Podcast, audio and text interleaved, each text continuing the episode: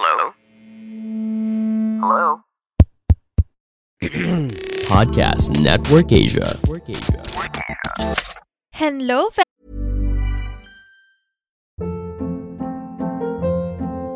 Hold up. What was that? Boring. No flavor. That was as bad as those leftovers you ate all week. Kiki Palmer here, and it's time to say hello to something fresh and guilt-free. Hello Fresh. Jazz up dinner with pecan-crusted chicken or garlic butter shrimp scampi. Now that's music to my mouth. Hello Fresh. Let's get this dinner party started. Discover all the delicious possibilities at hellofresh.com. Hello adults! Nako, daming magagandang series tsaka movies ngayon. Totoo yun. Alam mo, Mom Shi, lagi ko nilulook forward to yung pwede na akong mag-relax at mag-binge watch after work o kaya after school. And syempre, mas maganda at mas masarap manood ng favorite shows natin at mas feel na feel ko yung mga eksena pag nanonood tayo sa magandang TV. Truths. Kagaya ng Hisense Smart 4K ULED TV. Mm. Anech Itech Hisense. It's a global provider of flat TVs lang naman po, ano. Mhm. Actually, pati ibang mga household appliances. Hmm. Yung mga TV nila, they are powered by the High View Engine. It's an AI-powered technology that enables fast graphic processing. Mm. Meaning, super linaw ng images na mapapanood nyo. True. Tsaka yung mga Hisense TVs na yon, Mams, meron din yung Vida U-Smart Operating System para mas mabilis, mas madali, at saka mas simple gamitin yung interface ng TV. Hindi ka malilito. Mas smart siya, kumbaga. Mhm. Tapos, may mga pre-installed apps na rin nakasama dyan. Like Netflix, YouTube, Prime Video, NBA TV, Facebook Watch, UEFA TV, at marami pang iba. Ah, Taray. Aha. Convenient, high-tech, reliable. Yan ang Hisense Smart 4K ULED TV. Makabili na nga. Yan! Meron na tayo. Binigyan tayo. Actually, oo nga pala, nga pala. kayo rin guys, avail na kayo guys ng Hisense Smart 4K ULED TV. May pa-free soundbar pa for every Mm. purchase. Go na na, go na na. For more information, follow nyo po Hisense on Facebook and at Hisense PH on Instagram. Hisense po as in H-I, hi, and then sense, S-E-N-S-E.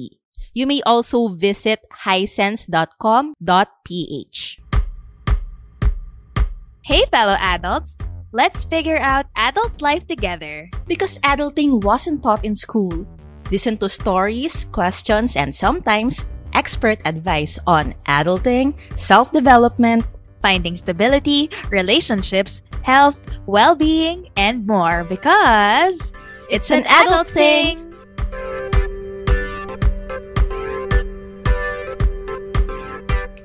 Woot woot! Hi guys, this is Carla. And Nika, bago ang lahat. Shoutout po muna syempre sa solid listeners natin na sina Camille Saliva. Sabi niya, top 1 niya tayo last year sa Spotify rap niya. Shoutout din kay Marvin Legaspi. Binigyan niya tayo ng 5-star review sa Facebook. Yun! At sabi niya, sobrang fun. Ha ha ha. Ganun yung ano. Kasi ha. fun eh. Oo. parang having a convo lang with your friends. Sometimes sabaw but very insightful. Ano sometimes lang? Minsan daw kasi mas marami tayong sabaw kaysa sa insight. Shout out din kay Charmaine Joy Martinez na nirecruit si Jennifer Laquadra.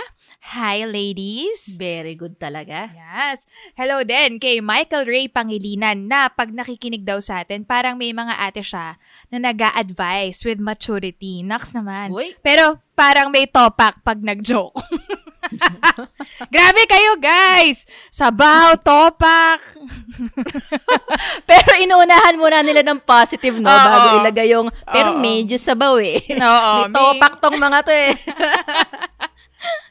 Cushioning the blow. exactly, exactly. Shout out din kay Zach1025. Sabi niya, I highly recommend this podcast. Easy listening lang, yet informative. So ano pang hinihintay mo? Sakay na! Bakit ganon? Para nasa jeep tayo. Mom, feeling ko, yung mga mga kaedad namin ni Zach magagets yon. Si Ate Shawe yun, di ba? Oh, Sakay na! Ah, ah, okay, okay, okay. Yan, napag-aalaman ng edad natin eh. Zach ah.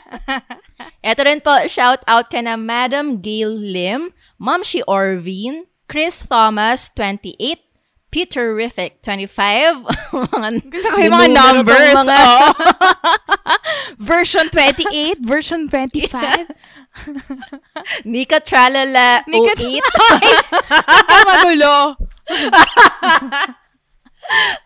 Although hindi pala 08. Pero anyway, ito rin kay Hello rin, Popshi Moses Murillo. Super thank you guys for supporting the show always. Yes, thank you so much. Yep. Now, in this episode, haharapin natin yung pansamantala nating tinalikuran ng holiday season. Uh-huh. Or if you're like me, nitong buong pandemic, sa true lang. And I'm talking about our physical fitness. Yeah, same. In one of our earliest episodes, I think episode 4 yon, we learned from Coach Tony Saison about kickstarting our fitness habits. So, ayun na, nag-kickstart nga kami before the pandemic. Hanggang kickstart lang, ma'am. Oo, until nagkaroon ng major, major life disruptions these past two years. So, most of us, if not all of us, dropped the fitness regimen that we started. Yan, mga naligaw ng landas. Charing. So, ngayon nga po, ang tanong, ang very napapanahong tanong ngayon is, how do we make our fitness journey sustainable? Yung kahit ano pang iba to ng tadhana along the way, makakabalik at makakabalik pa rin tayo sa pag-maintain ng fitness natin. yeah. At saka dahil kami nga mismo po ni Carla ay nag-struggle sa part na yan. So, we invited someone who has unlocked this mystery. Yeah. Ah, taray! Gusto mo yun? we brought in a fitness senpai who can guide us Yeah. into maintaining our maintaining our fitness habits. Etong pong guest natin, meron po siyang master's degree in marine science, major in marine biology from the University of the Philippines, Dilly man! Diliman, uh-huh. Ang undergrad niya ay business administration. So, from business, biglang naging marine science. Gusto mo yon And, uh, may change of heart. And then, member din siya and two years na vice president ng Training and Membership Committee ng UP MBS or UP Marine Biological Society. It's a skin diving org in UP. Mhm. So, f- fitness, fitness din. Member din siya ng UP varsity swimming team nung high school. At teammate ko siya sa UP Dragon Boat team and naging past coach din namin siya. And member din siya ng one triathlon team. So, triathlete din siya. O, di ba Ang dami niyang fitness, physical endeavors. Ito ba yung triathlon team na meron silang billboard sa EDSA? Na nakabalandra yung mukha niya. yun, I think yun yun, no? Yun ba yun? Hindi, Dragon Boat yun. Dragon Boat Ay, yun. sorry, sorry. I- iba pa pala yun. Shit, Ah, so iba pa pala yun. Oo. So, ang dami pong activities ng guest namin. Let's all welcome, fellow adults, our guest, Mr. Robert Brian Kasaway. Hi, Brian! Welcome! Hello! Welcome, fellow adults! Palakpakan niyo naman ako! Dito na ako sa... Alam mo, Brian, ikaw ang una naming guest na nanghingi ng applause mula sa audience. Ah, kailangan natin yon kasi nga about fitness pinag-uusapan natin. Dapat mataas yung energy. Yan. Bakit feeling ko nasa Jollibee party ako? Welcome, kids! Welcome to Adult Game. I love it. I, I love the energy. Na-energize ako. Thank you, Brian, for joining us today. Super. Eto, Bray, as you may already know, we usually start off our discussions with a brief kumustahan. So we will ask each other, pati kami ni Nika actually, about our adulting lowlights and adulting highlights recently. O, simulan mo na, Bray, ikaw. Okay, so syempre, ah doon man tayo sa mababang energy sa low light. Ang baba niyang energy mo pang yan ang lagay na yan. ah. So, ang backstory nito, pwede na mag-booster. Noong December 28, nagpa-booster kami. Kasama ko si Mika, kasama yung mga teammates namin. Mhm. So that day, may dalawa na kaming kasama na nagsa-start na mag-manifest yung effects ng booster, Mm-mm. yung for vaccine, so nangihina na sila. Ako ang yabang-yabang ko pa, ah, wala naman, kayang-kaya ko to. Lakas ko eh. The next day, masakit lang yung arm ko sa pagkatusok ng needle. Mm. Pero ah, mag-light workout muna ako. Pareho tayo. Tapos, December 29 na yun, ah. December 30, nag-bike pa ako ah, from Novali to, to Tagaytay. Oo nga pala. 50 kilometers. Okay na okay pa ako. Wala pa rin ako sakit. Pero nung December 30 ng gabi, pag uwi ko, Boom. malamig na. Malamig na. Sabi ko, parang kailangan ko ng jacket habang nagdi-dinner ako kasama ko family ko. Oh no. Tapos, yun na. The next day, wala na. Nasa kama na ako. Kaya Aww. eto ako, ah, road to fitness tayo. 2022, here I come. Okay, here I come. Sa kama, nakakumot, naka-jacket, tulog. Hanggang January 2. Oh. Hindi ko naramdaman yung salubong ng January 2022. Narinig ko lang yung paputok. Tulog ako at nilalamig. So, Aww. yun yung effect pala sa akin ng vaccine. Mm-mm. Yun.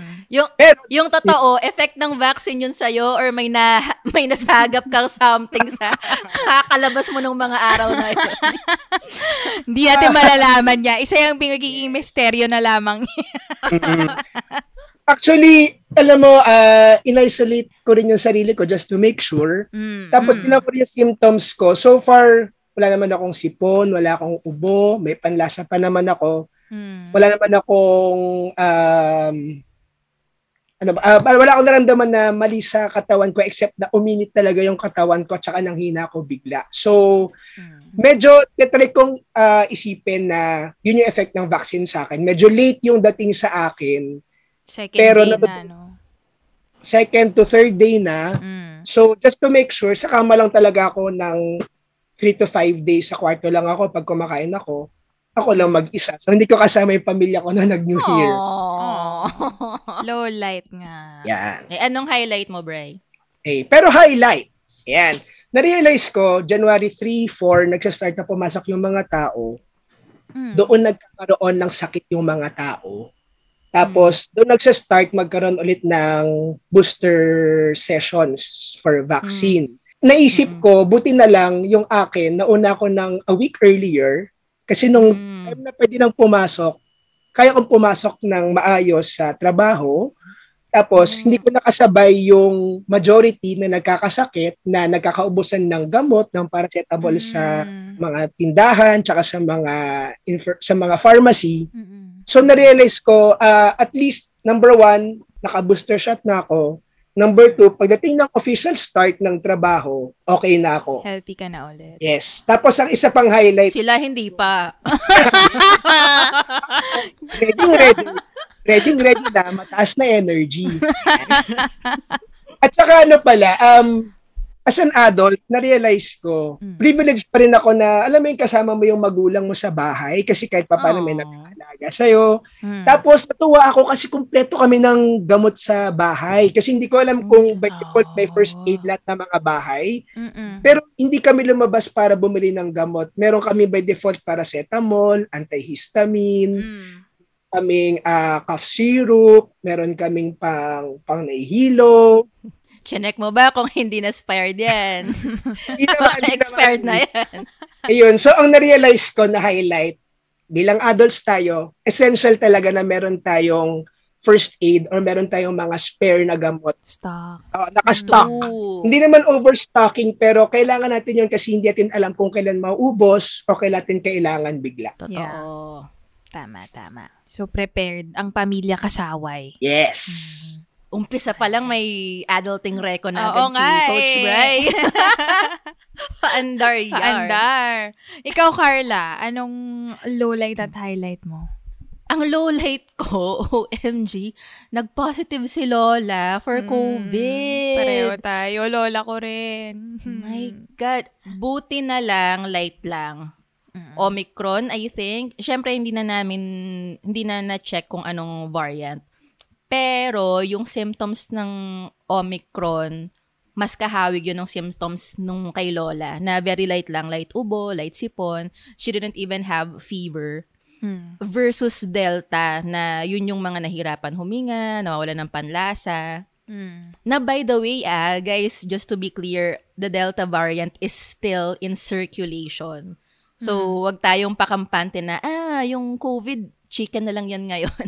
Hindi rin po. Sortihan pa rin. So, luckily, sinisiw lang ni Lola yung Omicron. Sobrang ah, laking relief. So, ngayon, sobrang light and madalang na lang yung ubosipon niya. That's good. Tapos, ang highlight ko ay, kasi Mm. nga mom, di ba, na kwento ko na majority ng anxiety ko sa pandemic was for Lola. Mhm. So, ngayong she's past that, parang ako, I don't care anymore.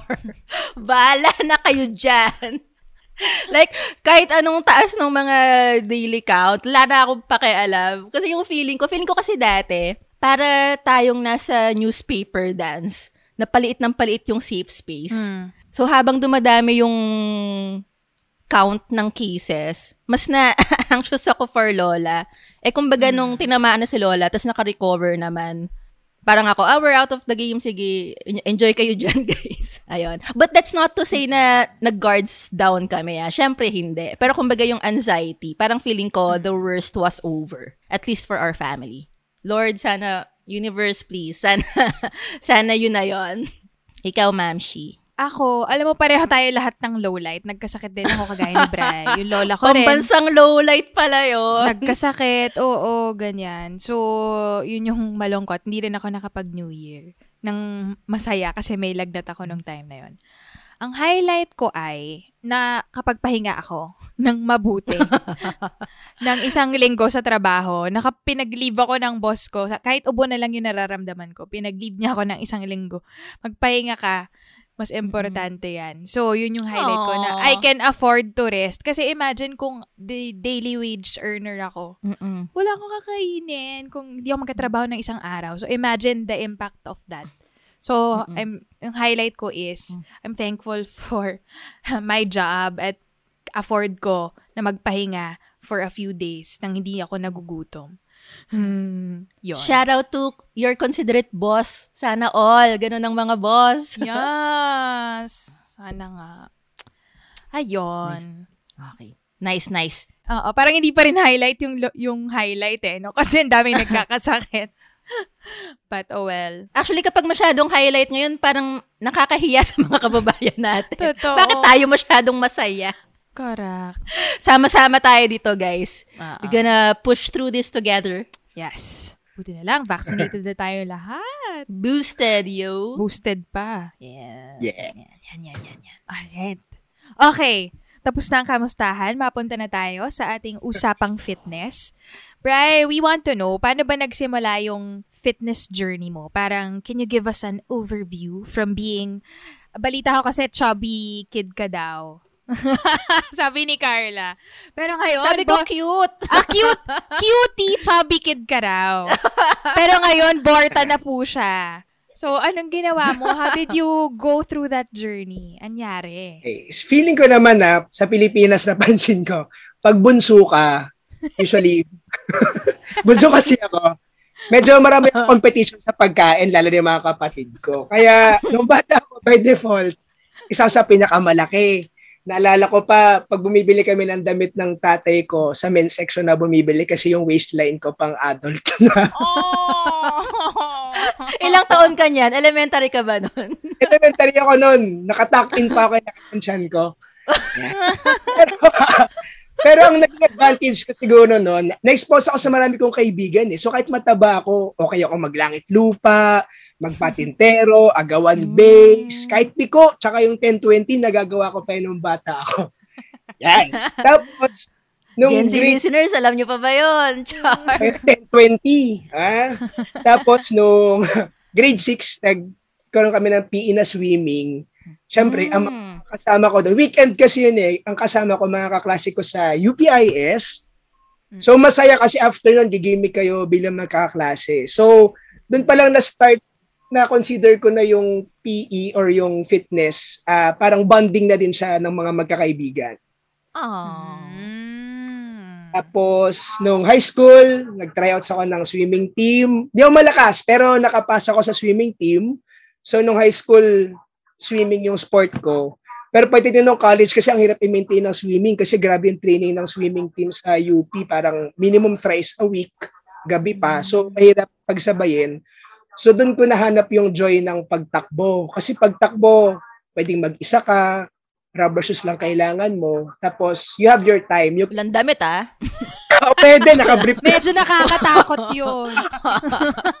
Oblation run yan. Yan. Yan. So, takbo lang yung sport na nagawa ko, no? Tapos di rin siya masyadong magastos. You have your time, pwedeng umaga, gabi. Mm. Tapos, nung nagkaroon naman ng trabaho, syempre parang gusto mo naman may onting traveling, onting bonding with other people. Doon ako nasama sa Dragon Boat. Kasi gusto ko magkaroon ng bagong team sport. So, Dragon Boat, 12 years na ata ako nag-Dragon Boat o 13 years since 2000 8 ba ako nag-Dragon Boat. Yun yung naging sport ko. Tapos, ah, nagtagal ako sa kanya kasi ang maganda sa Dragon Boat, unlike yung mga individual sports, usually pag may malakas na sa individual sports, sila na parating na nanalo. Pero sa Dragon Boat kasi, 20 kayo sa bangka, laging free for all kung sino yung mananalo sa bawat event. So yun Mm. nagpa-stay sa akin sa sport. Tapos dahil ang dami nyo sa team, Mm. mga 30, 40 kami sa UP, doon na doon ka na may influence sa lifestyle ng iba. So, tayo ako, may ako mag-soft drinks, may ako mag-matamis. Mga Yeah. teammates ko, hindi nagsa-soft drinks, hindi nagmamatamis, Mm. may tamang regulation sa food intake, nakuha ko yung lifestyle nila. So, from me being a very energetic person nung bata ako, Hanggang ngayon naman. tama, tama. Natutunan ko yung pag-maintain ng lifestyle, pati sa iba. Yun. Tapos, after nun, may trabaho na, may din i-maintain yung Dragon Boat. Nagtry ako mag-triathlon kasi sa triathlon naman, sariling time mo na ulit yung hawak mo kasi sa Dragon Boat, gigising tayo ni ng 3.30. Yeah. Dapat 4.30 nasa Manila Bay na every AM yun ah. Yes, Mm. thrice a week tapos babalik pa sa UP, mga isang oras yung drive. Medyo mahirap siya sustain. So nung nag-try ako mag-triathlon, Mm. sustainable siya sa akin kasi pwedeng umaga, gabi or weekend ko gawin yung training. Mm. Pero paano yun, Bri? Kasi feeling ko, yung earlier motivation mo sa fitness was yung teammates or yung friends. So, paano kapag naka-solo sport ka, like running or triathlon, saan mo nakukuha yung ganong joy? Ah, okay. Um, kasi kayo tumatakbo tayo mag-isa or nag-swimming mag-isa. Remember na sa takbo, pwede kayong mag-body system, pwede kayong mag-run. Mm. So, mas nakakatulong pa nga siya minsan pag may kasama ka kasi nag enjoy ka na feeling ko yun yung isa sa mga factor para magstay ka sa isang fit na lifestyle. Mm-mm. Maganda na, kunyari, pagod ka pero may nag inspire sa'yo na teammate, namomotivate ka. Yun. May nag inspire na teammate. Uh, at the same time, Ah, may particular teammate ba to? hmm, Pasagot, Ano Brian. mo sila? Tanong mo, na-inspire ata sila sa akin. Joke. Siya pala yung inspiration! I love it. I love the confidence. ano yun, inspiration na magpursige sa sport. Ah. Na kahit nahihirapan, go lang tayo ng go. Ah, okay. okay. And, Pinagpawisan siya eh. Oo nga, eh, napapuna siya ng pawis dun. So, parang alam, ang napansin ko overall dun sa fitness journey ni Bray, parang nakakahanap siya ng mga sports or physical activities na nagpapasaya rin sa kanya at the same time. So, hindi lang yung Mm-mm. physical training, it's also the joy that he feels. Mm. Mm. Diba? Gets, gets. Eto naman, Ray. We believe kasi that how people think makes all the difference in any endeavor. So, ask namin, meron bang proper mindset pagdating sa fitness? para sa akin to ah, lalo na ngayon na pandemic, Mm. ang ginogol ko parate is yung journey. Sabi nga natin, di ba, sa mga post natin, ah, road to fitness or welcome to 2022 fitness journey. So from the word journey, alam natin na para siyang path. So meron kang end goal, pero kailan ma-understand mo na it's a process. Hindi ka pwedeng tumalon dun sa end goal na sabi natin, gusto ko magka-abs in one week. Mm. Hindi pwedeng ganun. Kailangan ko na, halimbawa, gusto magka-abs, you work through that in a process. Mm-mm. Yon. So, ang kailangan tamang mindset, every time na magsiset tayo ng fitness goal, alam natin na medyo kailangan natin ng onting time to devote, onting shell out ng resources, and ma-enjoy at the same time yung process para mapunta dun sa ating minimiting katawan or fitness level. Mhm. So, focus on the process. Yes. Mhm. Carry, carry. Tapos, ang isa pang mindset ko, isipin natin na yung fitness ay, marami kasi natatakot mag-start kasi feeling nila mahirap. Mhm. Ano yung uh, misconception? Kailangan ang mindset natin, maabot natin yung goal natin, at the same time, magkakaroon tayo ng ibang activity na magiging masaya para sa atin. Mm-mm. Enjoyment. Yes. Also, Bri, yung sabi mo na misconception na fitness is mahirap. I've been fit and I've been not fit also. Na-experience ko both. I can say mas mahirap maging hindi fit. As in, as in. Oo. True, nakaka-apekto sa everyday life, sa everyday tasks mo yung, kapag hindi ka fit. Yeah. Mm-mm. As in, physically, emotionally, mentally, even financially, mahirap kapag hindi fit. So, if we think na mahirap maging fit, dude, in the long run, it's the easier route. Mhm. Bre, meron ka bang like mantra? Kasi nung bago ako sa Dragon Boat, Mm. hindi ako ganun ka-active nung umpisa. Pero nung Mm. napasama ko ako kay na Brian doon sa QC crew, tawag namin mga taga QC. So kami yung pinakamalayong pinanggagalingan, pinakamalayong biyahe bago makarating doon sa Manila Bay. Doon ako naging active nung nakasama ko sila. So meron ka bang... Kasi nga, nai-inspire daw yung mga tao kay Oo, Bri, di oo, ba? oo, yan. so, ano yung mantra mo? Meron ka bang iniisip na ganun pag sa umaga? Ito yung, ito yung pinaniniwalaan ko kaya kailangan ko pa rin pumunta dun sa training. Ako, ang mantra ko parati, up to this time, hindi ko pa nare-reach yung peak ko. Laging meron at meron ako may improve kahit maliit. Oh.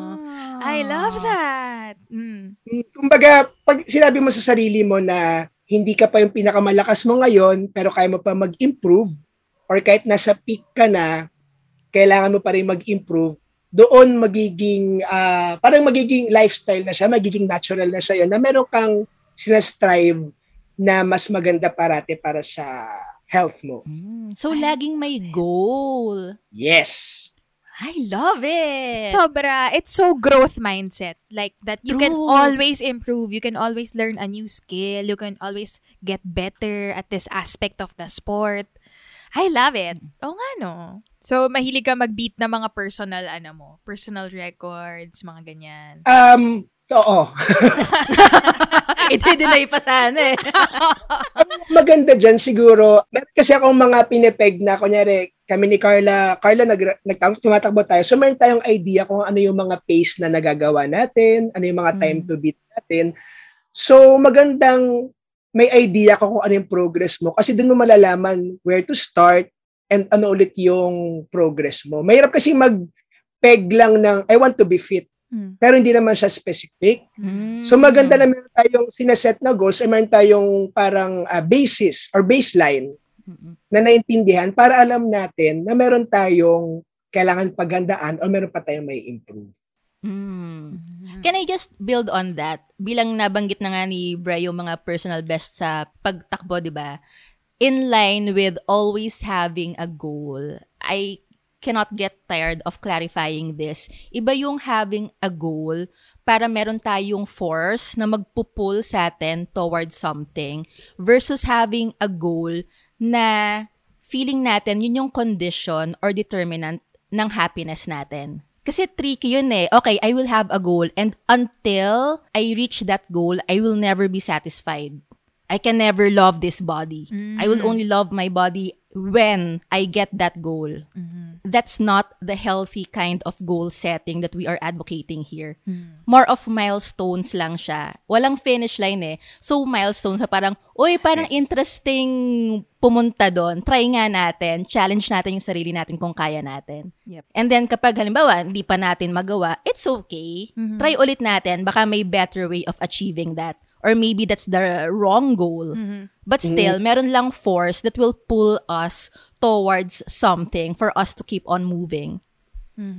I love that. And dagdag ko lang din, ikaw din nagsabi nito, Carla, eh, na yung mga ganong goals, we can use them as data Mm, mm-mm. or use them as information na anong una hindi mo kaya mag-push up. After a few months of training, kaya mo na mag-push up ng lima. Mm-mm. Pero that doesn't measure your worth as a physically fit person. It just measures na, ah, nag-improve ka na. Pero it doesn't measure who you are as, a, as an athlete, yung mga ganon.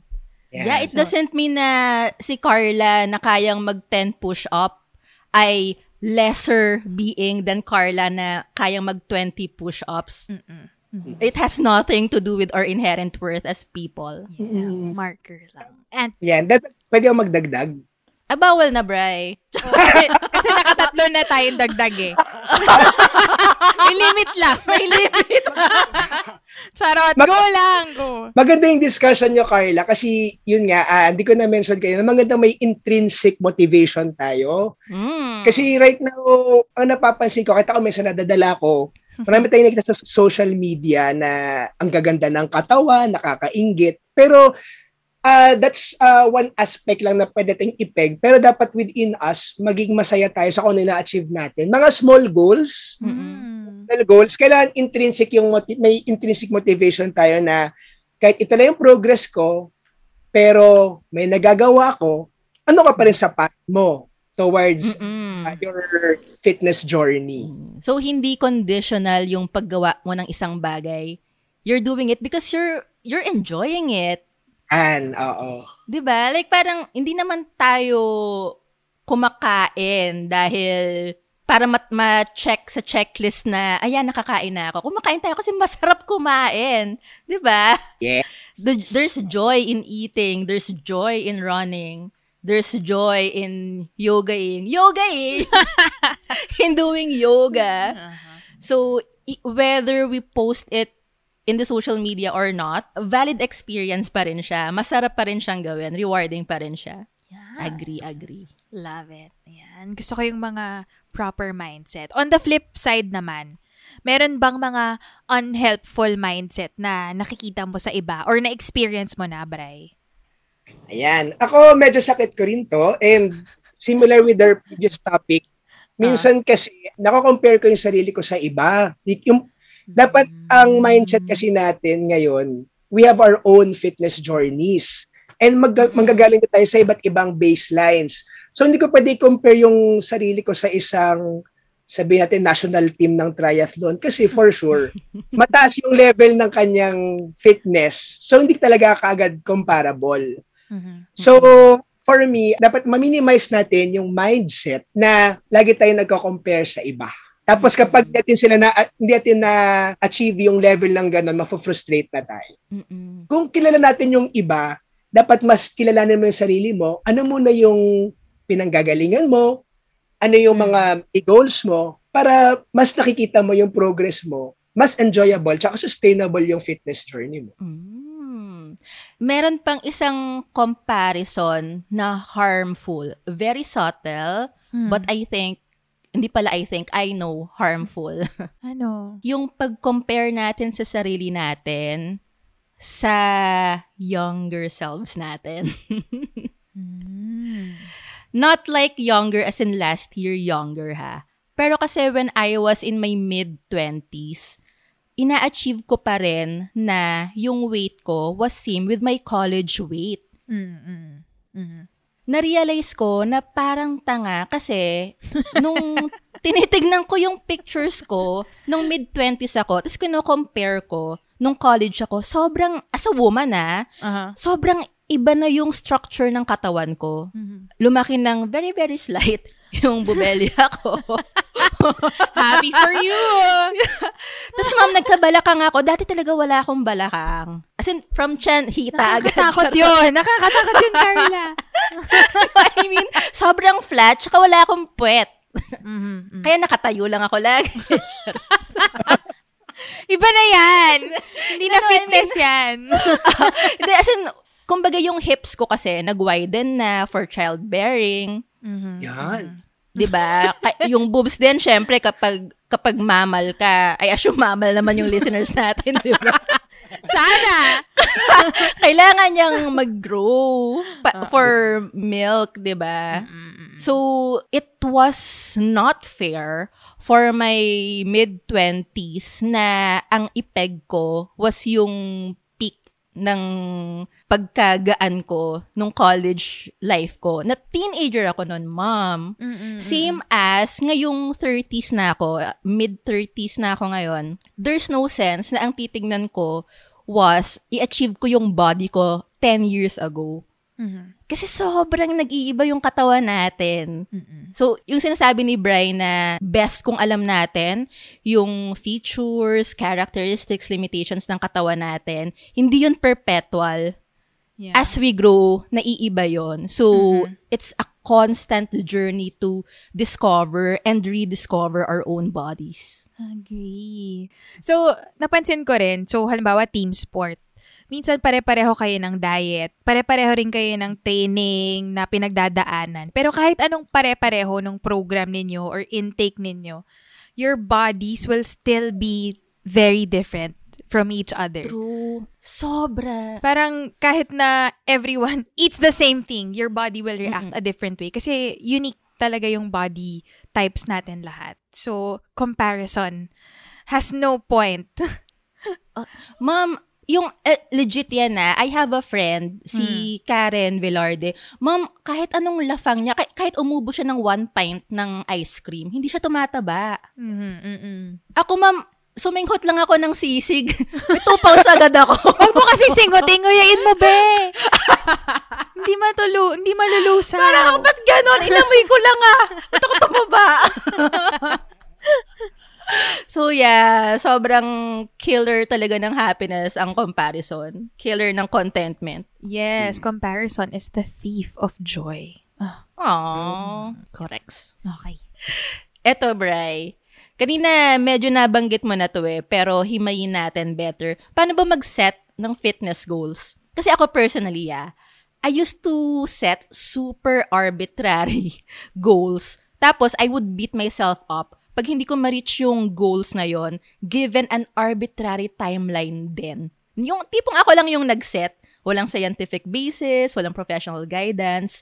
Siyempre, di ko na ginagawa yun ngayon. So, ano na yung better way of setting goals? Yan. Ako, ah, balik tayo dun sa number one, journey siya. Tapos number two, mag- magandang ma-recognize mo where you are starting from. Mm. So, Mm. kunyari tayo, ah, nanggaling tayo sa pandemic na hindi talaga naging active masyado yung lifestyle natin for several months. Mm-mm. Magandang pag-set tayo ng fitness goal, ah, specific and time-bound. Okay. May nabasa ko na dapat ang fitness, ah, akala natin madali, pero we really need to plan ahead or ah, make time to manage it. Okay, hindi kasi tayo Mm. pwede set ng goal na gusto kong lumakas tumakbo next month. Okay. Kasi or, pwede, pero kailangan malaman mo kung ano muna yung resources na meron ka. Halimbawa ngayong pandemic, di ka naman pwedeng lumabas para tumakbo basta-basta. So, kailangan mag-adjust din yung goals mo tsaka yung timetable mo. Mm-mm. So, specific, time-bound, and alam mo yung starting point mo. Yes. Okay. Tapos, ah, dapat alam mo rin yung mas maganda na nare-recognize mo rin yung resources mo aside from your body, yung time, yung money, yung space, or ano bang meron ka sa bahay. Kasi kunyari, gusto natin lumakas naman sa gym, pero naka-close Mm. yung mga gyms ngayon. So, hindi mo siya pwedeng gawin sa gym. Pagpalakas, ang pwede mong gawin sa bahay, halimbawa ako, kailangan ako ng volunteer sa pag-akyat ng mga galon-galon ng tubig every day. Mm. Ah, ah, ah, ah. Love it. Ah, so, may dalawang flights ng hagdanan. Kailangan ko yakit baba yun. Mm. Mm-mm, mm-mm. So, kumbaga, hindi ka magpepeg na kailangan ko mag-gym, magbubuhat ako ng ganito. Kasi right now, hindi talaga siya feasible. So, hanap tayo ng alternative. Hmm. So realistic. Ang ano no, gusto ko yung very grounded sa reality kasi Totoo. oo nga naman ano ano ba yung resources mo in the first place? Nakaakibat to Bri and Nika nung comparison kasi syempre yung mga madalas nating makita sa social media mga influencer or mga celebrity or mga Kardashian or mga model May home gym, ganyan. exactly na we beat ourselves up for not being like them but we don't have the resources that they have so it's super not fair na not only kopyahin yung katawan nila Mhm. but also kopyahin yung process nila kasi iba yung process na kaya nilang i-afford iba yung process na kaya nating i-afford Yes. Bryce, pwede ka pa bang magbigay ng example? Meron ka bang fitness goal ngayon specific na tinatry mo i-achieve? yan, yan, O si. Se- Ako, asan o si ah, Sarah? Charing. Nung pagdating ko sa Manila, dahil nag-work ako sa province, Mhm. actually hindi naman province, pero sa Iloilo, Mm. pagdating ko dito, nahilig kasi ako sa fast food, tsaka sa Yan mga tayo. bake-out. So, Ayan, patay tayo tumaba- tumaba talaga ako. As in, ang taba-taba ako. Pero, Uy! sa standards po ni Brian Kasawa yung mataba ay walang abs yun na yun at saka, yun nga, parang aside sa pagiging mataba, ah, going back to sinabi mo, Carla, kanina, nag-iba rin yung pakiramdam ko. Lagi akong sluggish pagkagising, Mm. naantok, Mm. tapos hindi ako makakonsentrate. Mm-mm. So, ang pinakaginawa ko lang na fitness goal ko ngayon is, although gusto ko maging atleta, mag, mag-triathlon ulit, ang pinaka-tangible kasi na pwede kong gawin ngayon is to bring back yung healthy eating habits and proper nutrition. Mm. So, akala natin kasi pag nagluluto tayo or kumakain tayo ng totoong pagkain, mas mahal. Mm. Pero sa akin, mas nakita ko nga mas mura siya kasi ang mahal kaya magpa-deliver ngayon. Totoo yan. Totoo. 59 pesos, almost 60 pesos yung minimum kapag malapit lang yung papadeliver mo sa Grab. Mm-mm. Yan. Tapos, mas mataas pa yung presyo pala sa mga food panda, sa Grab, kaysa dun sa actual store. So, mas mahal talaga yung, Mm. although mas convenient naman ngayon, kasi syempre, pandemic, mas nakakagastos ka. And yun nga, aside from financial costs, yung health natin medyo nag-iiba din. Agree. Mm-mm-mm. Mm. So, ang ginawa ko na lang ngayon, meron pa rin namang delivery ngayon eh. Buti nga meron ng mga grocery deliveries. Yun yung ginagawa namin Mhm. True. or marami ngayong mga mga local ang tawag dito yung yung pantry yung nagdo-donate Community pantry. Ah, may mga community pantry So, kumukuha ka doon. hindi pero yung ate ko kasi nagdo-donate doon so nakakaroon siya ng mga exchange ng goods Ay, may... Oh. Gusto ko yung barter system. Barter system! kahit papano yung mga may mga fresh na gulay kaming dumadating dito Mhm. tapos nagluluto kami ng sariling pagkain namin dito at the same time nag enjoy pa ako mag-try ng bagong recipe. Hindi talaga nagluluto. Yes. Pero yung kunyari, meron kang kangkong, hanap ka ah, kangkong recipe. Makakita ka ng maraming recipe online. O kunyari, may ito- Sobra! Sobrang dami sa YouTube. Oh, True. Grabe, as in, wala na, wala na akong excuse for not knowing how to cook. Totoo. Except for unwillingness. Yun na lang talaga. Totoo. There's a tutorial for everything. yes. Totoo. So, di ba, ang, ang ganda, yung, yung para sa akin, yung fitness goal ko lang to eat right, na, nagiging mas creative ba ako? May natututunan ako sa food chemistry. Naka ng, Wow! naka ng tinapa. Oh. Yan. So, yun lang muna yung peg ko ngayon, ah, good nutrition, kasi kailangan ko munang ayusin yung balance ng katawan ko sa pagkain ng tama. Yun, eh, very default siya. Ano yung tamang pagkain? Ah, gulay, prutas, ah, whole foods like chicken, beef, eggs. I love how you phrased it, Brian, na good nutrition or proper nutrition and not my goal is to lose weight. Mm-mm. Yes. Kasi parang yung losing weight, byproduct na lang siya nung actual goal mo, which is proper nutrition. So, I love it. Yes. And I also love, right? Kasi ang consistent eh, na yes, you have a goal, pero mas nakafocus ka sa making the process joyful. Diba? Na okay, may kangkong, anong gagawin ko dito? Let me test my creativity. Yeah. Love it. Listeners, again ah, i-emphasize lang namin na ito pong si Coach Bortang Brian ay triathlete na Oo. minsan nang nagkaroon ng billboard sa EDSA, EDSA? for his sport. And yet, ang goal niya ngayon is ayusin yung nutrition niya. Mhm. Kasi tao siya. Kasi normal na tao siya. And everything beyond that, as a starting point, I think, might not be sustainable. Mhm. Mm-mm. diba? Got it, got it. Love it. Okay. Ang dami na nating napag-usapan, pero ito pa lang yung totoong heart ng discussion natin. yung, yung sustainability. Kasi yun yung problem eh. It's, people can start. Alam mo yun, yung pwede ka naman mag-umpisa na mag, maging fit. Pero yung pag-sustain over a long period of time, Exactly. Yung journey nga. oo, paano ba siya ginagawa? Siguro in general muna, and then after, paano naman during times of disruption, halimbawa ngayong pandemic. So, in general, Bre, how do you make your fitness life sustainable? Okay, yes. Pero, Mm. Mm. Ay, oh. pero, Oh, bago, pero bago yan sagutin ni Coach Brian. oh okay. Let's hear about our sponsor muna who supports our show. So, TY to the sponsor. Millions of people have lost weight with personalized plans from Noom, like Evan, who can't stand salads and still lost 50 pounds. Salads, generally, for most people, are the easy button, right? For me, that wasn't an option. I never really was a salad guy. That's just not who I am. But Noom worked for me. Get your personalized plan today at Noom.com. Real Noom user compensated to provide their story. In four weeks, the typical Noom user can expect to lose one to two pounds per week. Individual results may vary. A lot can happen in three years, like a chatbot may be your new best friend. But what won't change? Needing health insurance. United Healthcare Tri Term Medical Plans, underwritten by Golden Rule Insurance Company, offer flexible, budget friendly coverage that lasts nearly three years in some states. Learn more at uh1.com.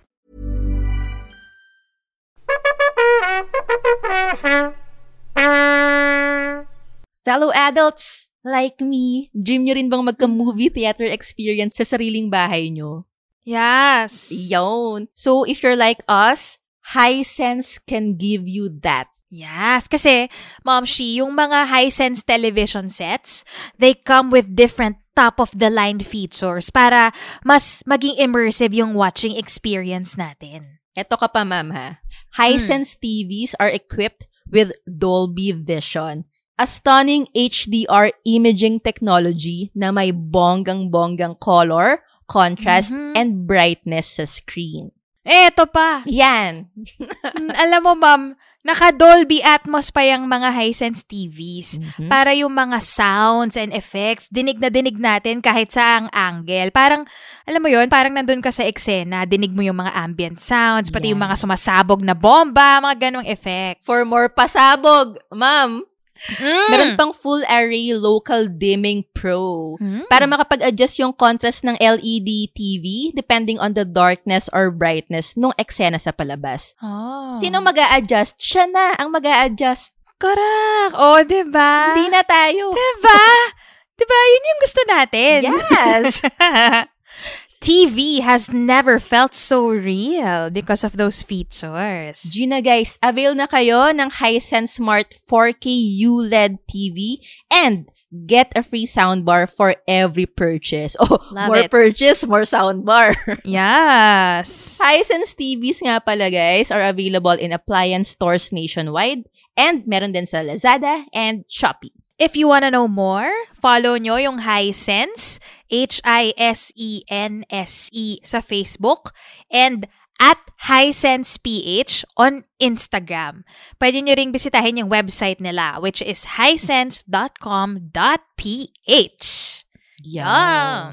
Taray, may pa-cliffhanger bago makasagot si Brian. Ayan, okay. Sige, okay, go Bray. How do we make our fitness habits sustainable? Okay, so meron akong seven points. I love it! Yan! Ginawa niya yung homework niya, guys. Basta rin kasi ako para sa mga listeners natin, medyo ano naman, ah may sequence, tsaka medyo scientific naman yung Yeah. dating. No? Love it! Love it! Ah, go, So, go. number one, set a realistic starting point. Number two, understand your why it is important to maintain a healthy lifestyle. Mhm. Ah. Why? Number three, create specific goals. Mhm. Number four, set short-term tasks. Number five, keep a work journal. Mm. Number six, expect setbacks. And number Oh, seven, make the workout fun. I love it. Mm. Okay, nakalimutan na namin lahat. Charing! Pa-expound, Okay. coach. Yung number seven na lang naaalala ko ngayon. okay, number six na lang. Okay. Ah, siguro maganda, parang summary to ng lahat ng mga pinag-uusapan natin na medyo mas systematic. So, sa number one, Okay. set a realistic starting point. Doon papasok yung saan ba tayo nang gagaling. Mhm. Ako sa kainta. Charot. Ako sa Anonas. Charing! Bakit tayo, Nika? Hello, Oh. neighbor. Kapit-bahay. Ayan. So, set a realistic starting point. Ibig sabihin, saan ba muna tayo manggagaling? Meron ba tayong, ano ba yung current fitness level natin ngayon? Mhm. Mm-mm. doon tayo mag adjust Dapat alam natin yung starting point natin. Kasama na doon yung katawan, ano yung level of fitness ng katawan, ano yung resources, at saka ano yung situation sa labas. Mm-mm. Okay, okay. Okay? Yung sinabi mo rin, Brian, na knowing your starting point, naalala ko kasi sa long distance running, we are constantly warned against this common mistake, which is going too much too soon. Yes. Meaning, ang bilis ng gusto mong progreso, tas agad-agad, parang kalma lang. Merong tamang proseso, guys. Mhm. So yeah, agree, agree. Ingat po sa too much, too soon. Yes. Number two, understand your why. Mhm. Love it. Mm. Ikaw ba, Bri? What's your why? Ako, gusto ko ma-prolong yung life ko in general para mas mag-enjoy pa at makakontribute sa society. I love it! Brian for konsehal! Mga kapitbahay dito sa Anonas. And Brian kasaway si po. Brian.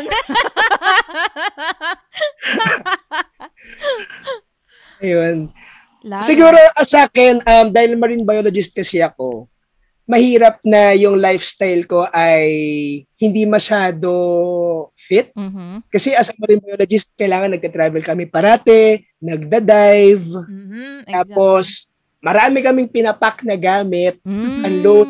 sa bangka. Mm-mm. So, sabi natin, ma-injure ka agad yung tuhod ko or nahirapan ako huminga Mm-mm. or mahina na yung lungs ko. Mahirap gawin yung profession ko which is to promote yung marine biology sa Pilipinas. Yun. True. Ah, I love it. Ang linaw nung purpose, ang linaw nung why. Super, oo. Yan. Or para sa ating mga fellow adults, kunyari uh, sa mga magulang, syempre, it's not just about us anymore. Meron kasi tayong inaalagaan na pamilya, meron tayong anak. True. So, important din as much as possible, tayo yung hindi masyado nagkakasakit Mhm. or at least buhatin yung anak natin, Oh. kaya tingnan sa school, kaya ating alagaan pag may sakit sila. So, isang parang longer motivation siya. Bakit mo kailangan magkaroon ng healthy lifestyle? Yes. Got it. Okay. after naman nung why natin, doon tayo gagawa ng specific goals. Mm. Eh, ngayon, maraming tao sasabihin, ah, gusto ko maging fit. Mm. Pero it's fit for you. Kasi pwedeng yung fit, ah, weight loss, pwedeng increase muscle mass, Mm-mm. or increase flexibility, or increase endurance. So, kailangan ma-define mo siya. Ano ba yung fitness sa'yo? Hindi pwedeng gusto mo na maging fit. Mm-mm. Mm, it's too general. Di malinaw. Paano kung Ah, specific pero gusto ko ng six-pack abs? Yan. Pwede rin naman as long as meron kang mindset or meron kang tina-target na ano yung ma-achieve mo dun sa fitness goal mo. Mm-mm. Okay? Tapos dun sa specific goals na yon, dun tayo gagawa ng short-term tasks. Oh. Okay. Ooh, okay, okay. Sample, sample. Kunyari ako, gusto kong lumakas yung takbo ko kasi magpe-prepare ako sa marathon. Hmm. Hmm. Yun yung specific goal ko. Ang short-term tasks ko, kailangan gumanda yung form ko or yung cadence ko or yung stride ko. Hmm. Ang gagawin ko, magdi-drills ako. Okay? Tapos, ang gagawin ko naman next, short-term na specific task, pag weekend, maglo-long run ako.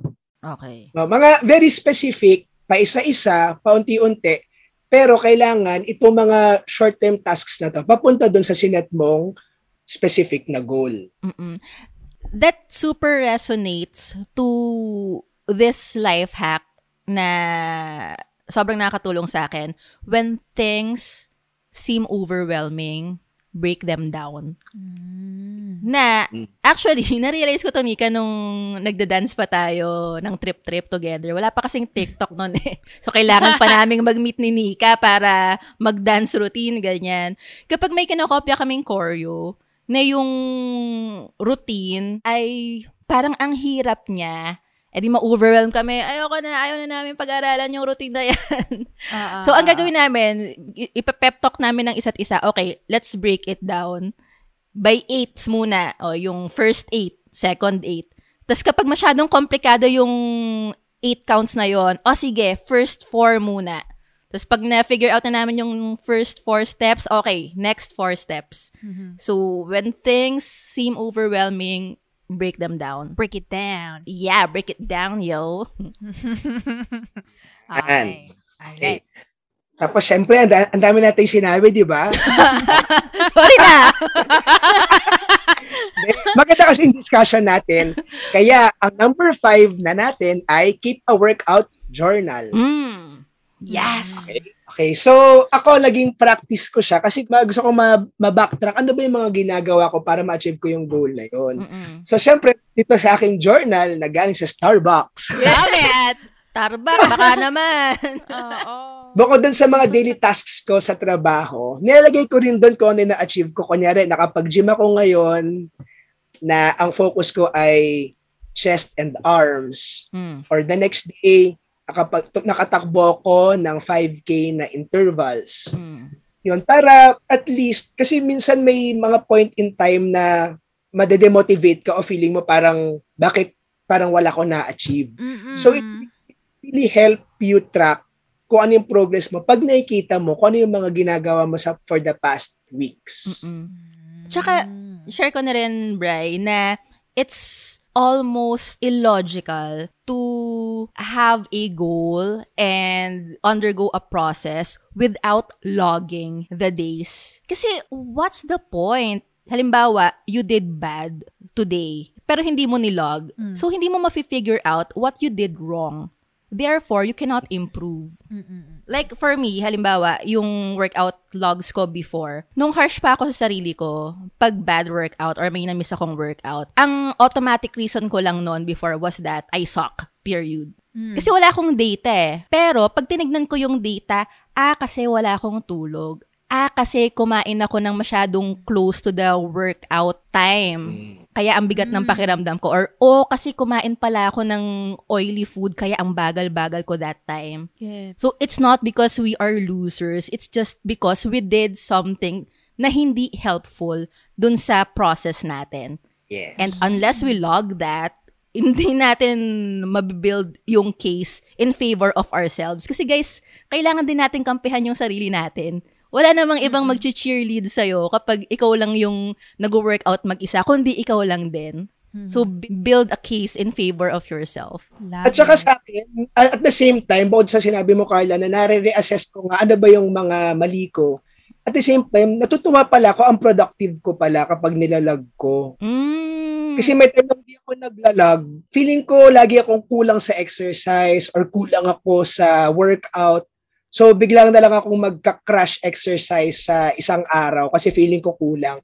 Pero pag binabacktrack ko lately yung ano yung progress ko sa mga exercise ko or workout, narealize ko, productive naman pala ako at medyo regular yung pag ako ng mga workouts. Okay. Nakakatulong din pala sa pag-calendar. Kung kunyari, may gusto kang sabihin, ako nag-goal ako na, ah, pupunta akong Boracay within the next three months, Mm-mm. or after three months, pupunta akong Boracay, medyo makikita mo na mas maayos yung plan mo. Kung nalalog mo na yung three months, ito yung goal mo, pero yung journey mo, ano yung mga kailangan mong gawin. Mm-mm, mm-mm. Tsaka ang ano ah, ang realistic nung three months ah. Kasi before, before, nung pum- pumunta akong Boracay, mga five days lang yung meron ako para magpapayat eh. Therefore, Therefore, nag-succeed ka ba? therefore, na-realize ko na ang importante, magkakasama kami ng barkada ko. Yan, tama. Mas mahalaga yung friendship. Mas mahalaga yon kesa sa beach body ko that time. Ah. Okay. Yan. okay. Tapos, number six, expect setbacks. Okay? Okay. So, just like any plan naman in life in general, minsan nagkakaroon tayo ng mga challenges. So, Mhm. ngayon pandemic, talagang magiging limited yung time and space natin, tsaka resources natin to do uh, fitness workouts. Mm-mm. Hmm. So, kailangan mindsetting lang din na kapag hindi natin nagawa yung workout natin, wag naman napapahirapan yung sarili natin or mag-compensate. Okay? Kaya nga, na ginagawa mo. Oo. Yan. Kaya nga, maganda rin na nag-journal tayo and nagsiset tayo ng specific na goals. Tapos nakaplan din siya. Kasi if ever may setbacks tayo, meron naman tayong enough time to accommodate for that. Tapos makapag-adjust din tayo. Okay? Hindi naman porket hindi ka naka-workout ngayon, mataba ka na bukas. Hindi naman ganun. Bale, wala na lahat ng ginawa mo. Ah, OMG. Ang ang guilty ko diyan. ah, Yun lang.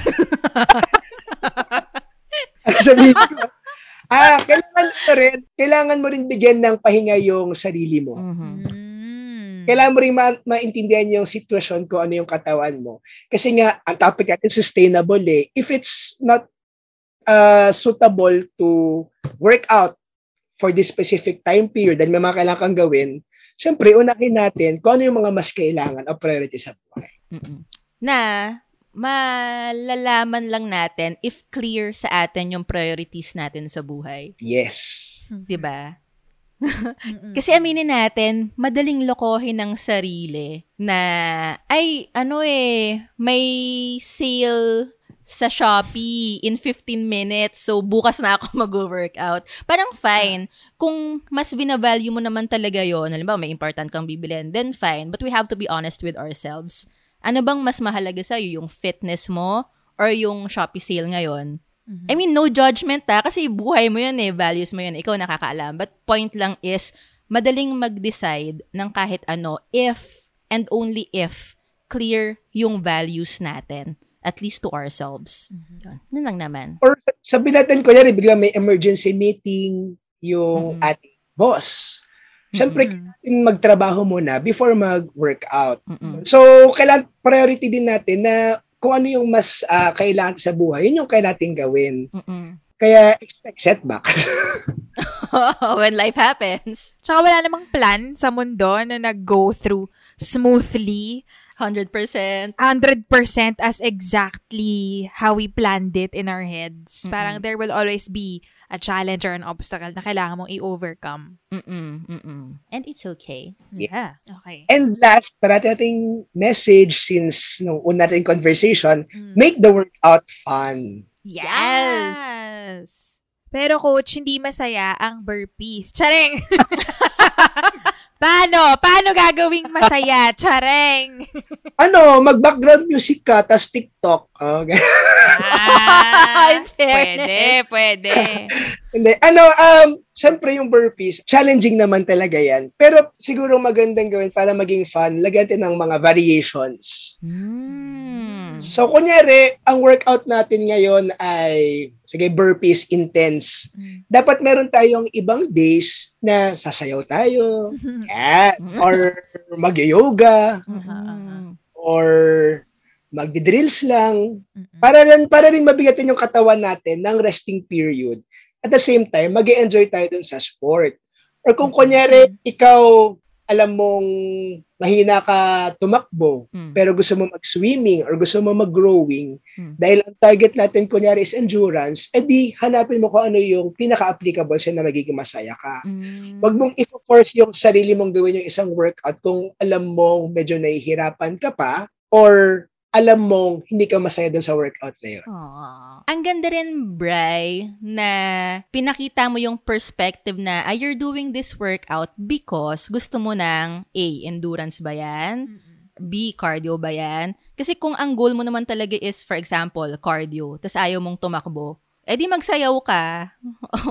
Oo. Diba?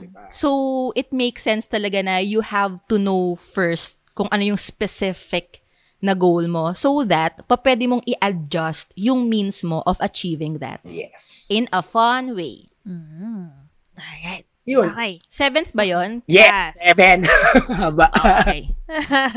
For more haba, pwede bang mag-suggest ako ng number 8? ah, sige, game. Ay, ang haba na. Joke, joke lang. Go, go, go.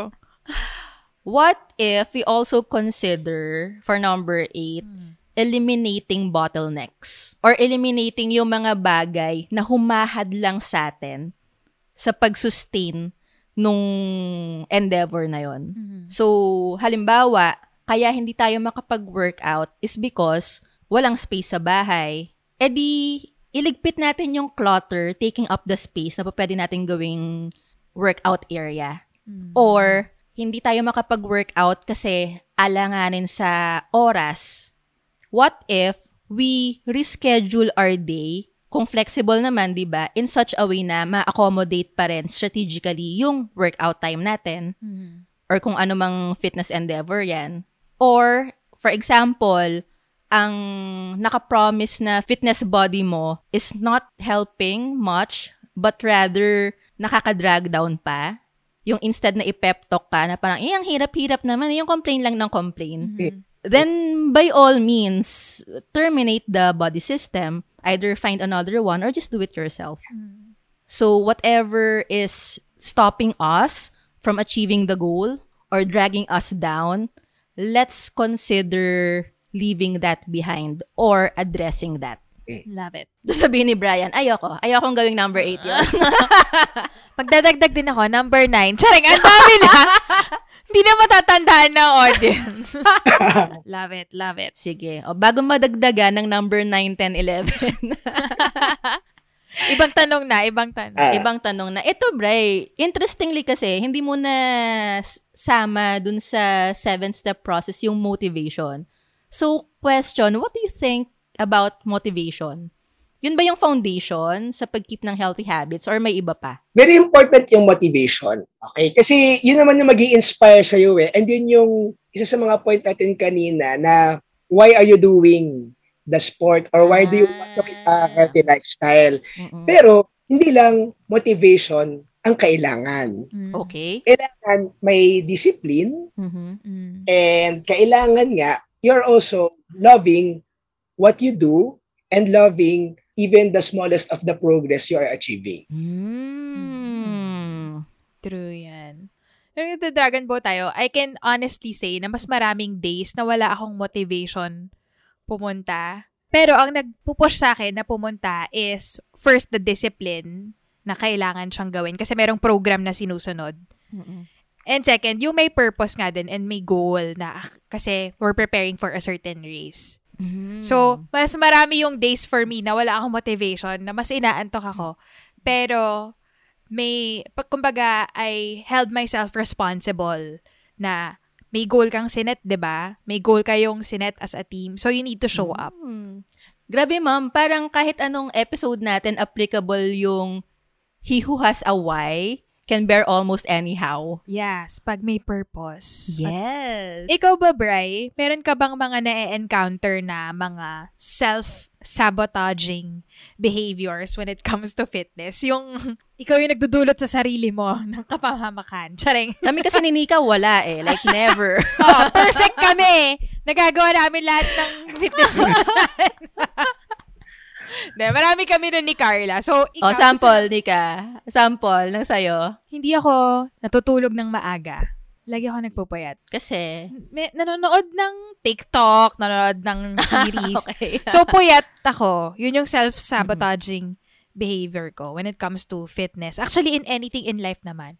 Pero, yon pagpupuyat. Or ikaw, Carla. ako yung, I think na-share ko to before, yung all or nothing. Hmm. Like, kahit maka, for example, naka kalahating buwan na ako na consistent yung workout. Before, makamiss lang ako ng isa or dalawang workout. Like, ito-drop ko yung buong program altogether because I would be like, it was a failure! I didn't do it! Mhm. all or nothing. So, syempre ngayon, outgrow ko na yon Pero, ang laking maka self-sabotage nun sa akin. Tapos kapag hindi ako naka-all, eh di naka-nothing ako. Tapos walwal talaga. As in, di ako kikilos, kakain ako ng fatty, sugary food, ganyan. So, OA, extremes, parang either nasa this or that end of the spectrum ako. So, pwede naman palang moderate. Mm-mm-mm. Gets. Ikaw, Bri. Ako, ang ginagawa ko, ano, may mga times na hindi naka-plan yung workout ko. So, biglang, ay, kailangan ko mag-workout bukas. Tapos bukas, i-overload ko katawan ko ng magbubuhat ako ng ganito, tatakbo ko. Hanggang sa the next day, para kong pilay, tapos magkaka-injure. Ayan, Oh. patay tayo. So, mas lalong hindi nagawa yung workout, hindi lang ng isang araw, kundi ilang weeks kasi kailangan mong mag-recover. Mm-mm. Yun. So, bakit nangyayari yun? feeling ko kasi yun nga, hindi ako nakapag-plan ng maayos. So, very important talaga na ang fitness natin nakaplano. Hindi naman kailangan araw-araw yan. Based nga sa kung ano lang yung kaya nating ibigay, pwedeng kahit twice a week, thrice a week. Pero kasi may time na hindi ako nagpa-plan ng ganun, bigla ako ma-OC na, ay, hindi ako nakapag-workout this week. Hahabulin ko, hahabulin ko. Oo, oo. Mm. iwasan natin yung ganun kasi kailangan i-prioritize or kailangan natin malaman bakit muna tayo hindi nakapag-workout ng isang week. Kasi nung time na yun pala, nagpe-prepare ako ng report para sa trabaho. Mm. Hindi naman ako nag natulog lang ng isang linggo. Mm. Yeah. So, kailangan But naka... if your body needs it, if your body needs the sleep, why not, di ba? Ah, tama. Yun. So, kailangan ma-understand din natin kaya it, it really helps na kasama din sa pag-journalize natin. Hindi lang yung mga things to do natin, kundi ano yung mga na-achieve natin or physical Mm. goals natin. To be kinder to ourselves. Yes, be kind to yourself. Tapos, huwag natin ika-crush yung sarili natin. Kasi, kailangan alam din natin kung ano lang yung kailangan nating gawin for that specific time Mm. para hindi din tayo ma-injure. Kasi once na ma-injure tayo, mas lalong goodbye fitness or goodbye workout yan in the future. At saka may isa pala akong dadagdag pa. Mm. Oh. May tendency din ako dati na hindi din sa akin to, maraming tao na nagka-crash diet. Mm. Oo. I Ayan. know, So, right? Hindi ako ano, ah, nutritionist, pero marami kasi pag sinabing diet, hindi kakain. Period. Okay? So, for me, pag sabing diet lang sa akin is eating healthy and eating the right amount. Mm-mm. So, marami kasi tayong mga diet, baka ma-discuss to ni Coach Tony o ng iba pang mga mas nutrition experts dyan. Mm. Ang key lang talaga is less calories or yung kinakain natin at least mas maraming nutrients. Mm-mm. Mm-mm. Kasi pag binawasan natin yung overall intake natin ng food, including yung vegetables, yung fruits, yung mga protein, bumababa din yung metabolism natin. So, in the end, hindi ka rin nagfa-function properly, hindi mo rin magagawa yung workout mo, hindi ka rin magfa-function dun sa daily tasks mo. Mm-mm. OMG, Bray dati, when I was younger, early 20s I think, tinry ko pa yung GM diet. Heard of it? Yung Hindi. one week. General Motors diet. Oo. wa- ang promise niya, ma makaka-lose ka ng like around 10 pounds, 7 to 10 pounds in a week. Mm-mm. Which I did. Pero crash diet yon Tapos bumalik ka agad yung weight. Tapos sabi Mm. sa akin ni Randolph, na common friend dating tatlo, Carla, wag mo nang gagawin yun ha. Sama na ugali mo pag nag-diet ka. so, hindi ako masyadong mabuting tao pag gutom. So, parang okay na akong chubby na mabuti. Kesa sexing masama. Oo. Okay na yun. na, Yun. yun So, lang naman. At saka nang, nangyayari kasi sa akin, oh, crash diet di ako kakain.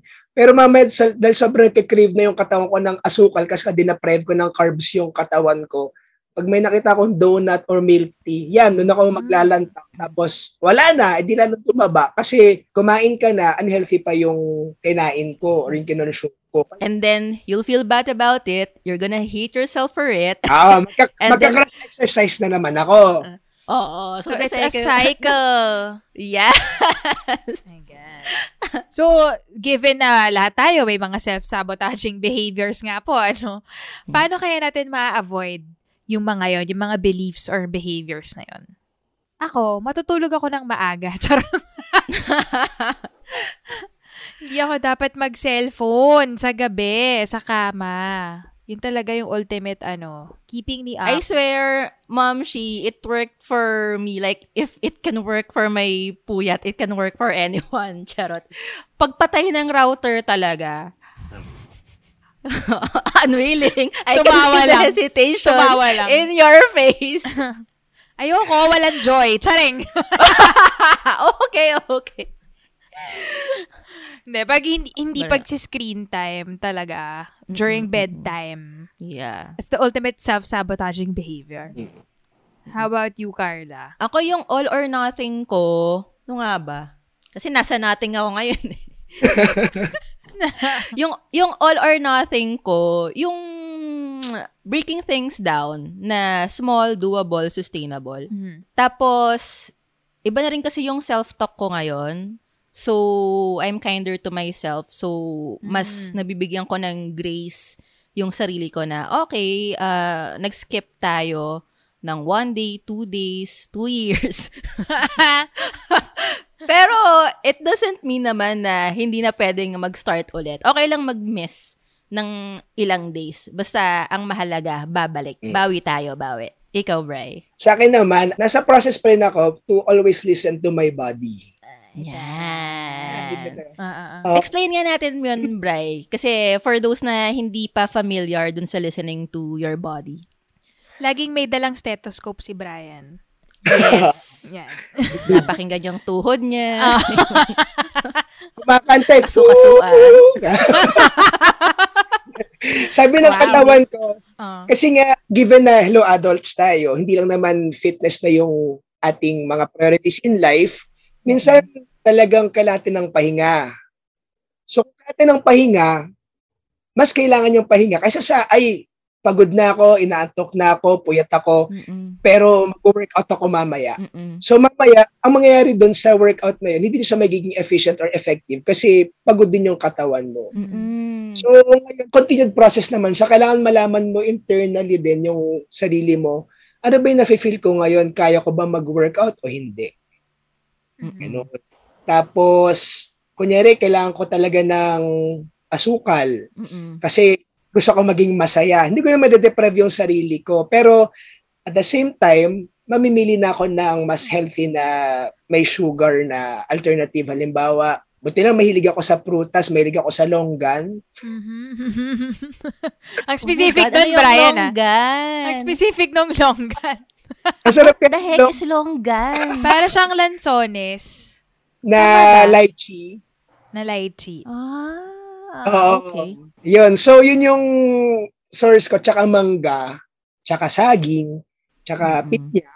So, kahit pa paano, sige, may matamis ako, but at the same time, mas nutritious siya kaysa dun sa iba kong kakainin na alternative. Okay. Yun, tapos kung kunyari, ah, alam mong nag-workout yung arms mo or medyo na-overwork yung legs mo, wag ka nang mag-workout ulit ng legs the next day.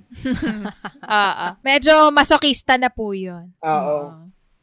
Yun, and feeling ko aside from listening to your body, always give yourself a leeway and buffer. Buffer. Ah, doon sa kaya tinanong sa number six, ah, expect setbacks. Kasi hindi naman Mm-mm. tayo designed, lalo na tumatanda na tayo, hindi tayo designed na forever mag, maging mataas ang level sa fitness Mhm. or maging atleta. So, kailangan alam natin yung priorities natin na yung katawan natin ngayon, aminin natin o hindi dahil, at, dahil adults tayo, medyo mas naghahanap siya ng pahinga or quality time. Mm-mm. Mm-mm. Okay. Alright. Okay. So, not because nagawa mo siya nung peak ng training mo sa triathlon, you, you'll expect your body to be able to do that ngayong gitna ng quarantine. Yes. Mm-mm. Kora, kora. Sana yung listeners din natin, no, na brainstorm kung paano i-dodge or iwasan yung mga self-sabotaging behaviors or beliefs nila. Mm. Bukod pala, Bry, sa sustainable na fitness habits, ano naman yung mga efficient? So, pa pwedeng efficient na pagpapaslim ba yan or pagpapalakas or kung anumang fitness goals. Kasi ang lakas maka-motivate nung ano eh, nung nakikita mo yung progress or pag nararamdaman mo yung results. So, I think important factor to consider din yung efficiency para mas mahook tayo into doing them.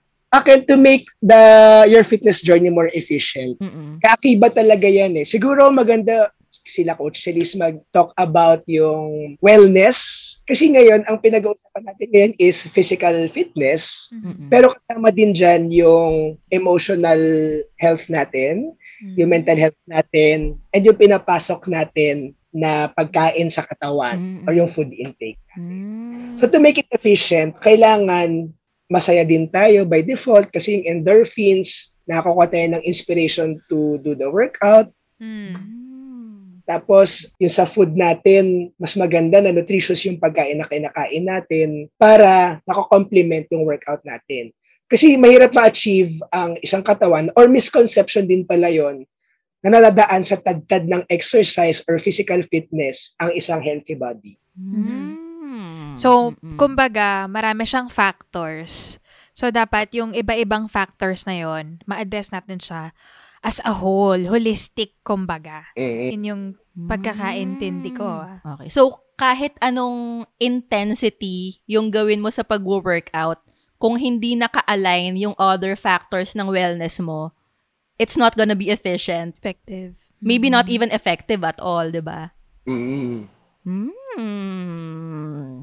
Gets, gets, gets, gets. Gusto ko yung well-rounded na ano, point of Approach. view. Yes. Yes. I love it. So, medyo pa-wind down na tayo, Bri. Is there anything about fitness that you wish to debunk or to correct? Like, may mga prevalent misconceptions ba na hindi nakakatulong sa fitness endeavors ng mga tao? Sa observation mo. Dati kasi running yung sport ko. So ang ginagawa ko, tatabo ko ng malayo every day. 10K, 10K, Oh, ganyan. Um, One Punch Man yan. ah, pero mali pala siya kasi ngayon, para maging mas mag, mas ma-achieve natin yung fitness, hindi lang isang aspect ng fitness yung tinatarget natin. Yung sa Mm. puro run kasi, ah, endurance yung tinatarget niya. Mm. So, kailangan meron din tayong, as you said kanina kay Coach Tony, episode 4, meron din tayong flexibility, meron din tayong strength, tayong power. Yan. So, mas magandang may variation. Tapos, kung gusto natin ng mas magandang fitness level, we try to improve yung other aspects ng physical fitness na. Mm. So, hindi pwedeng isang lugar lang. Like, puro biceps lang yung ginagawa mo. Tapos, may iwan yung the rest of the body. Mahina yung back mo, mahina yung core mo. Tama ba? Yes, tama. Kasi kailangan din overall in develop natin. Tapos magka-complement din kasi yan eh. Kapag lumakas yung legs mo dahil may mas strength na siya, mas lalakas yung yung strides mo. Mm. Mas gaganda yung time mo tumakbo. Mhm. Kasi takbo ka na takbo pero pagod na pagod na yung legs mo. The next day tatakbo ka agad tatakbo ka ulit, pagod na pagod na naman yung legs mo. Wala na. Ah, wala nang sense yung workout kundi prone to injury na lang yung katawan. Totoo. Mm-mm. Injury, pagod, burnout. Tsaka, tama ba? Kasi sa running ganito eh, I don't know kung lahat ng sports, pero may tinatawag tayo na cross-training. So, even sa long-distance running, kahit na puro takbo mostly, kailangan pa rin ng at least one day a week na yung workout mo is nothing to do with running. You have to train other parts of your body. Yes. Pati early on, before, madalas ako magka-side stitch, yung sumasakit yung tagliran pag tumatakbo. Mm. Na, ang sabi pa nga, ah, kasi bagong kain ka, yung appendix yan, etches, etches. Parang ako, wala na akong appendix. so, ano to?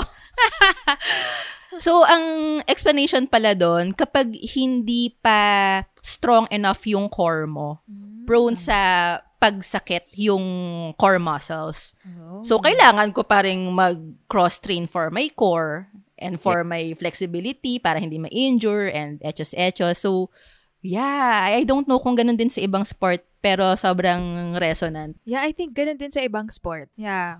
So, Mm. pag nagda-dragon boat, hindi ka lang naman nagro-row. Hindi lang naman yung kamay Kaya ka pinagbe-burpees ni Brian. Exactly. Tsaka kaya niya ako pinapatakbo. Kumbaga, ang term nga ng mga tao ngayon is functional fitness na. Actually, actually. Aanin mo Ay, nga Lord. naman yung fitness kung wala siyang function. Yes. sense. Oo, no? I love it. Kung aesthetic lang, dapat may function. Ah, So, kasama na dyan yung mobility. Diba? Kunyari, yung sabi mo ni kanina sa arms, puro bicep curls lang. Mhm. Siguro maganda lang ng variation. May onting squat, tapos may push-ups, Mhm. para hindi lang isang part yung katawan mo yung nade-develop. Tapos wala naman siyang sense kasi yun lang yung malakas sa'yo. Johnny Bravo. Johnny Johnny. Bravo. Okay, gets. I love the consistently holistic approach. True.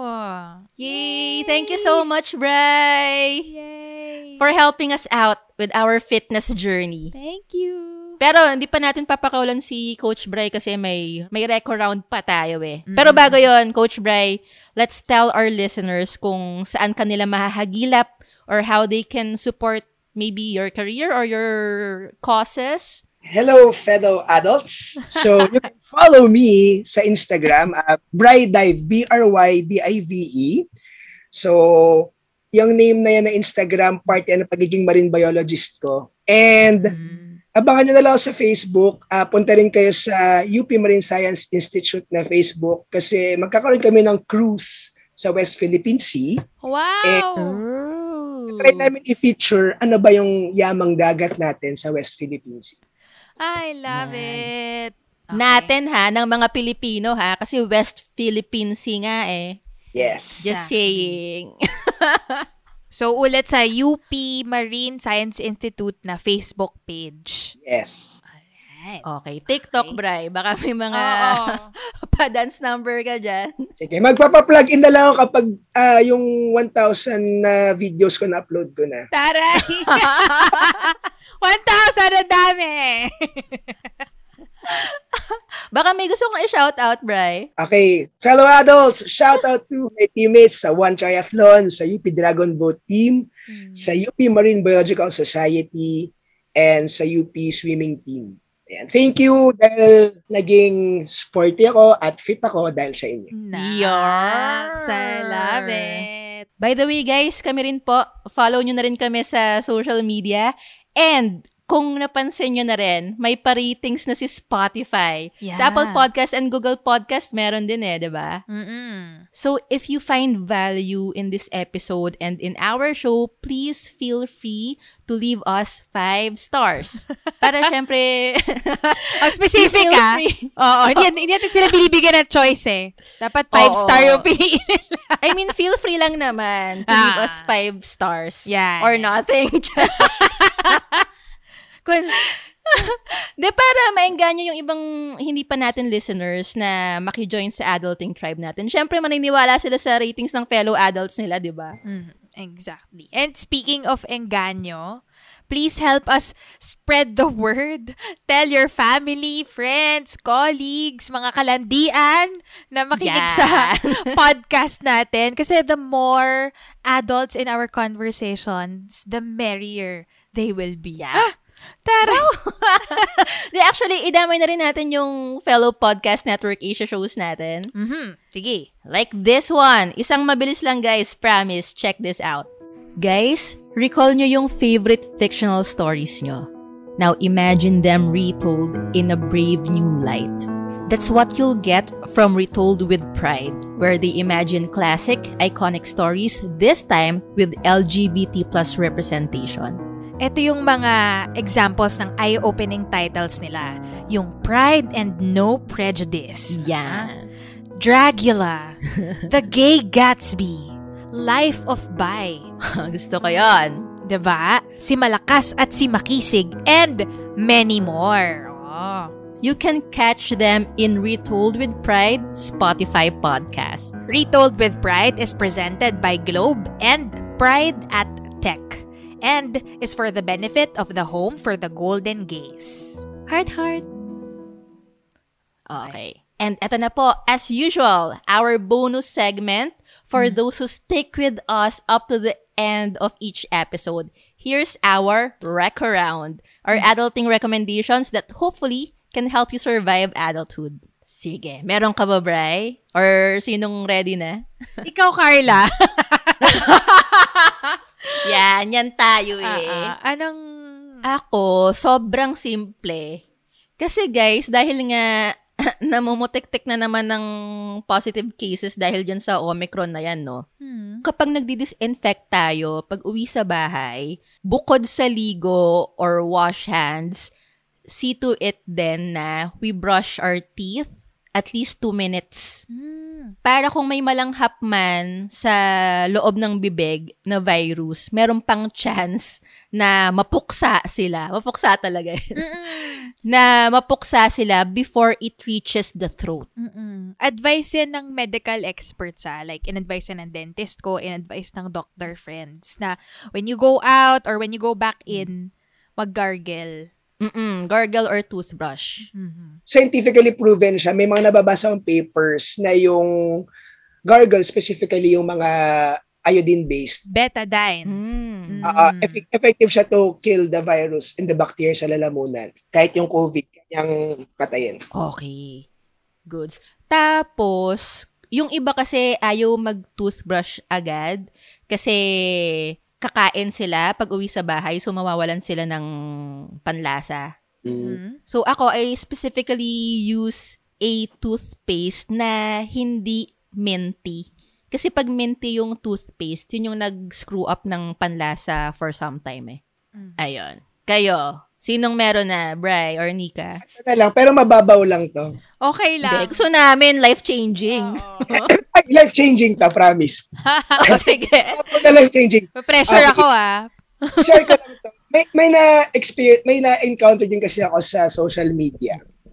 Di ba, Harry, may Harry Potter ngayon na palabas. Mm. Mm, homecoming.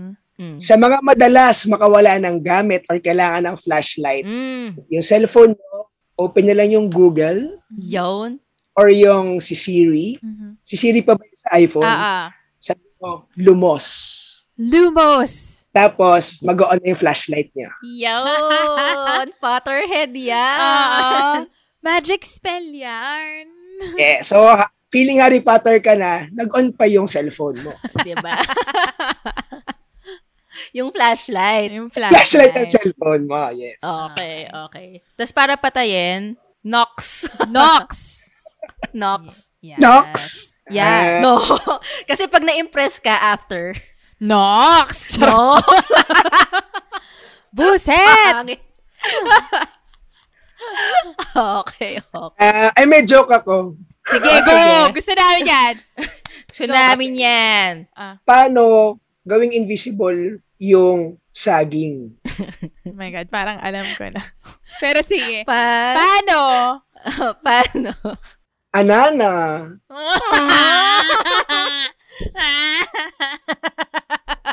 Sige na nga.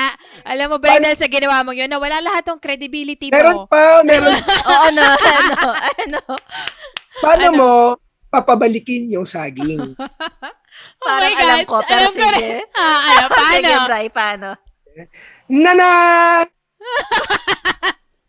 Leche!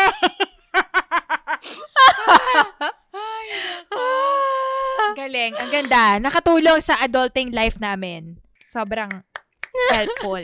Ikaw, Nika, Ato, ito na, reko mo. ito mas life-changing to, Bray. Competitive ako eh. Charot. so, Sige. Charot lang. Hindi to life-changing. Pero practical to. Sige. So, yung tissue roll sa CR, di ba, bilog yon Tapos pag hinatakbo, di ba, minsan nagtutuloy-tuloy ng, ng ikot o minsan nasasayang yung tissue.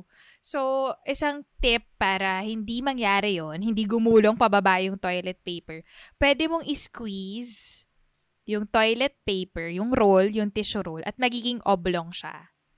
Hmm. So, kapag ka hinatak mo siya, it will stop at certain points.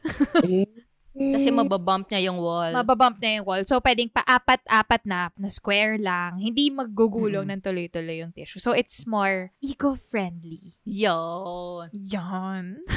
flat, flat na kasi, kaya hindi siya gugulong. Yes. Yun. Yan. Parang Ah. gano'n na nga. Oh, Life-changing, di ba? Diba? Kerry? Okay ba? Nagbago ba ang buhay ng fellow adults natin because Sa of our recommendations. recommendations? Great, great. Thank you so much, Brian, for the very insightful and very useful tips for And sustainable energetic. fitness. Yes, and the energy. Thank you. All right, welcome. Ang sabaw. Ayan, and thank you rin. Parang parufami, parufami na tayo. thank you rin sa fellow adults natin for hanging out with us once again. thank you so much. Again, this has been Mika. Carla, And Brian, unlocking ways to sustain healthy habits because it's, an adult thing.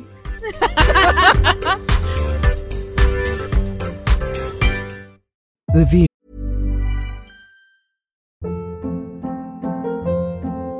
Hold up. What was that? Boring. No flavor. That was as bad as those leftovers you ate all week. Kiki Palmer here, and it's time to say hello to something fresh and guilt-free. Hello Fresh. Jazz up dinner with pecan-crusted chicken or garlic butter shrimp scampi. Now that's music to my mouth. Hello Fresh. Let's get this dinner party started. Discover all the delicious possibilities at hellofresh.com. Views and opinions expressed by the podcast creators, hosts, and guests do not necessarily reflect the official policy and position of Podcast Network Asia. Any content provided by the people on the podcast are of their own opinion and are not intended to malign any religion, ethnic group, club, organization, company, individual, or anyone or anything.